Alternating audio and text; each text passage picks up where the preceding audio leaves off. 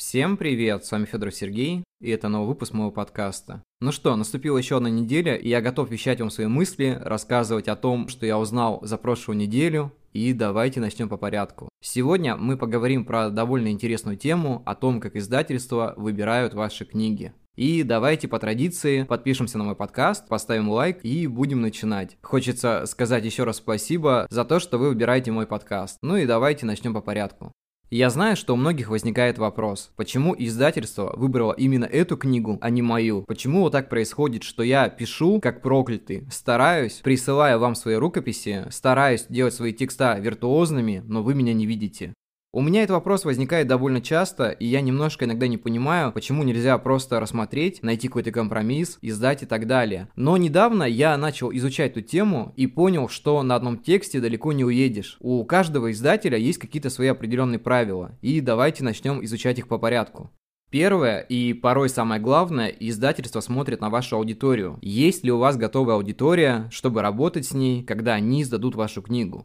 Потому что бывают писатели, у которых там 2-3 человека, естественно, издательству это невыгодно, потому что никто конкретно не будет заниматься продвижением вашей книги в плане маркетинга, рекламы, это все затратно, и иногда лучше напечатать какой-то ограниченный тираж, чтобы посмотреть, как это будет раскупаться. И если у вас есть готовая аудитория, то она вам обязательно поможет, соответственно, издательство поймет, что с вами можно работать. Им важно видеть, что у вас там большое количество подписчиков в Инстаграме, или есть группа ВКонтакте, где есть готовые читатели, или что-то еще. Потому что, с одной стороны, это немножко неправильно. Ведь писатель, он не обязан набивать себе аудиторию сам по себе. Он может писать книги, публиковать их, и если людям интересно, то они подтягиваются. Но порой бывает такое, что писатель пишет очень хорошо, прекрасно пишет, лучше, чем многие люди, которые сейчас издаются. Но его вот на отрез не замечают. И это очень печально. я спрашивал у человека, который работает в издательстве, что делать, если, допустим, у меня есть книга, хорошая книга, но у меня нет аудитории. И он мне ответил,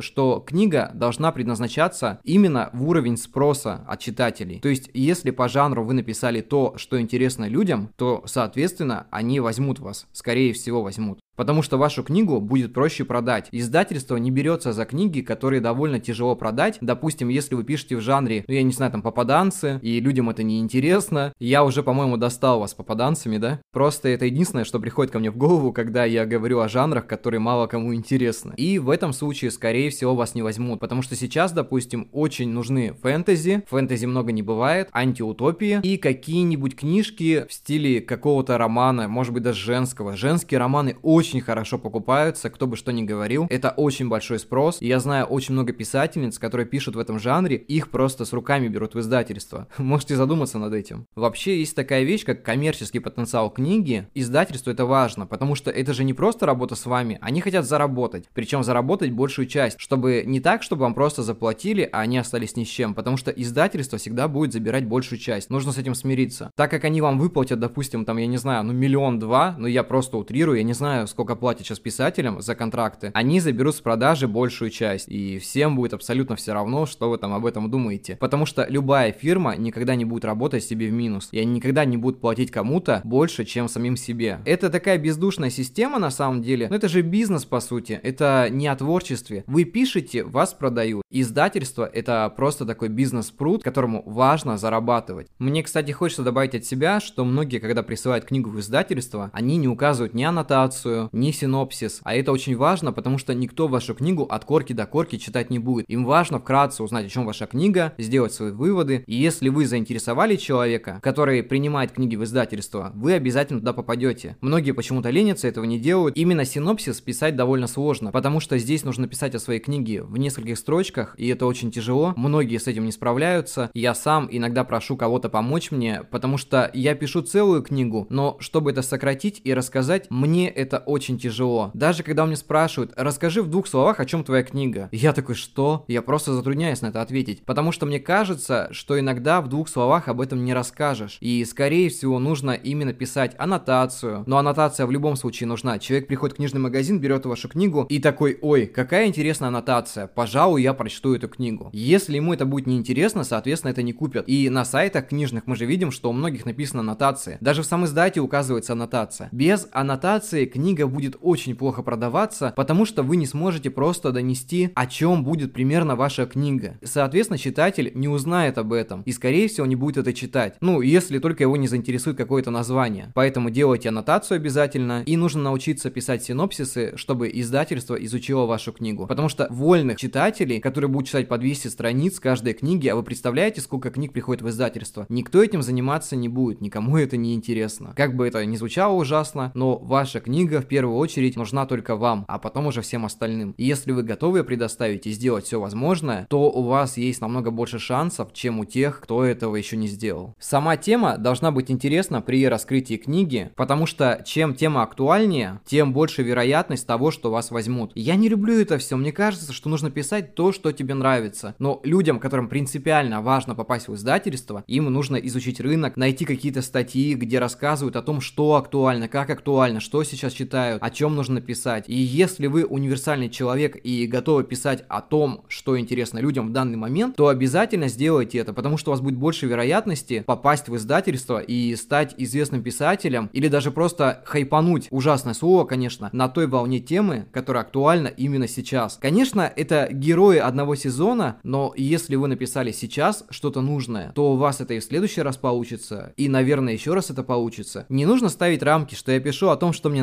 нравится. Если вам нравится делать какие-то темы, которые интересны людям, делайте. Это не предательство себя, это просто попытки сделать что-то новое. Попробовать поработать на аудиторию. Это тоже опыт, он очень полезен. И он полезен не только для того, чтобы вас издали, а просто для развития своих знаний и навыков в творчестве. Итак, давайте пройдемся еще раз по порядку. Указывайте в письме издательству свои социальные сети. Постарайтесь, чтобы у вас было достаточное количество подписчиков, потому что издательство будет обращать на это внимание. Пишите грамотную аннотацию. Составляйте ее не один день, а очень долгое время, но чтобы в итоге это получилось так, что это заинтересует людей. Пишите синопсис. Он очень важен, чтобы вас именно приняли в издательство, потому что если он заинтересует издательство, то они обязательно попытаются с вами поработать. Не сомневайтесь в своих силах, потому что что вы можете все. Вы иногда просто ленитесь, иногда вам не хочется чего-то делать, но пока вы не начнете что-то делать для себя, вы не начнете двигаться дальше. И неважно, попадете ли вы в издательство, или просто будете в сам издате, но очень известным, или просто будете писать для себя, но будете повышать свой навык. Это все вам пригодится в жизни. И мне хочется добавить от себя, чтобы вы не забывали про свою ценность. Каждый писатель, каждый человек, он бесценен. Его творчество, его жизнь очень важна в этом мире. И не нужно забывать о том, что, возможно, когда-нибудь вы перевернете взгляды на этот мир, допустим, написанием своей книги, которая заставит людей задуматься о чем-то еще, кроме о таких банальных вещах, как работа, еда, сон и так далее. Хотя сон в нашем случае очень важен любому человеку. Если есть вопросы какие-то конкретные по издательству, пишите мне на почту. Я обязательно создам подкаст, где будут ответы на вопросы, расскажу обо всем подробнее. Мне очень приятно, что вы меня слушаете. Я думаю, что на этом моменте мы будем прощаться. И если остались незаконченные вопросы, обязательно обязательно еще раз задайте мне. Да, я опять повторяюсь, но думаю, что в этом нет ничего страшного. Я вас всех обнял, еще раз спасибо, до скорых встреч, до следующей недели и всем пока.